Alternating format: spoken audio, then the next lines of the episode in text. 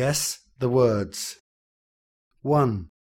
A sport where you throw a ball into a basket. This sport has two teams of five players. 2. A sport where you run and kick a ball. On each team, only one player can use their hands. 3. You do this in water. Jump in and go as fast as you can. 4. You have to hit the ball into a small hole that's really far away. 5.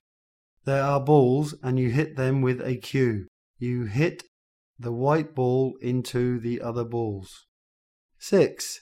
One player hits the ball and runs around the field. 7.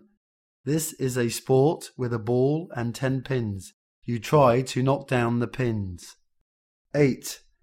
Played on a table with a small net in the middle. Each player has a bat and hits the ball over the net.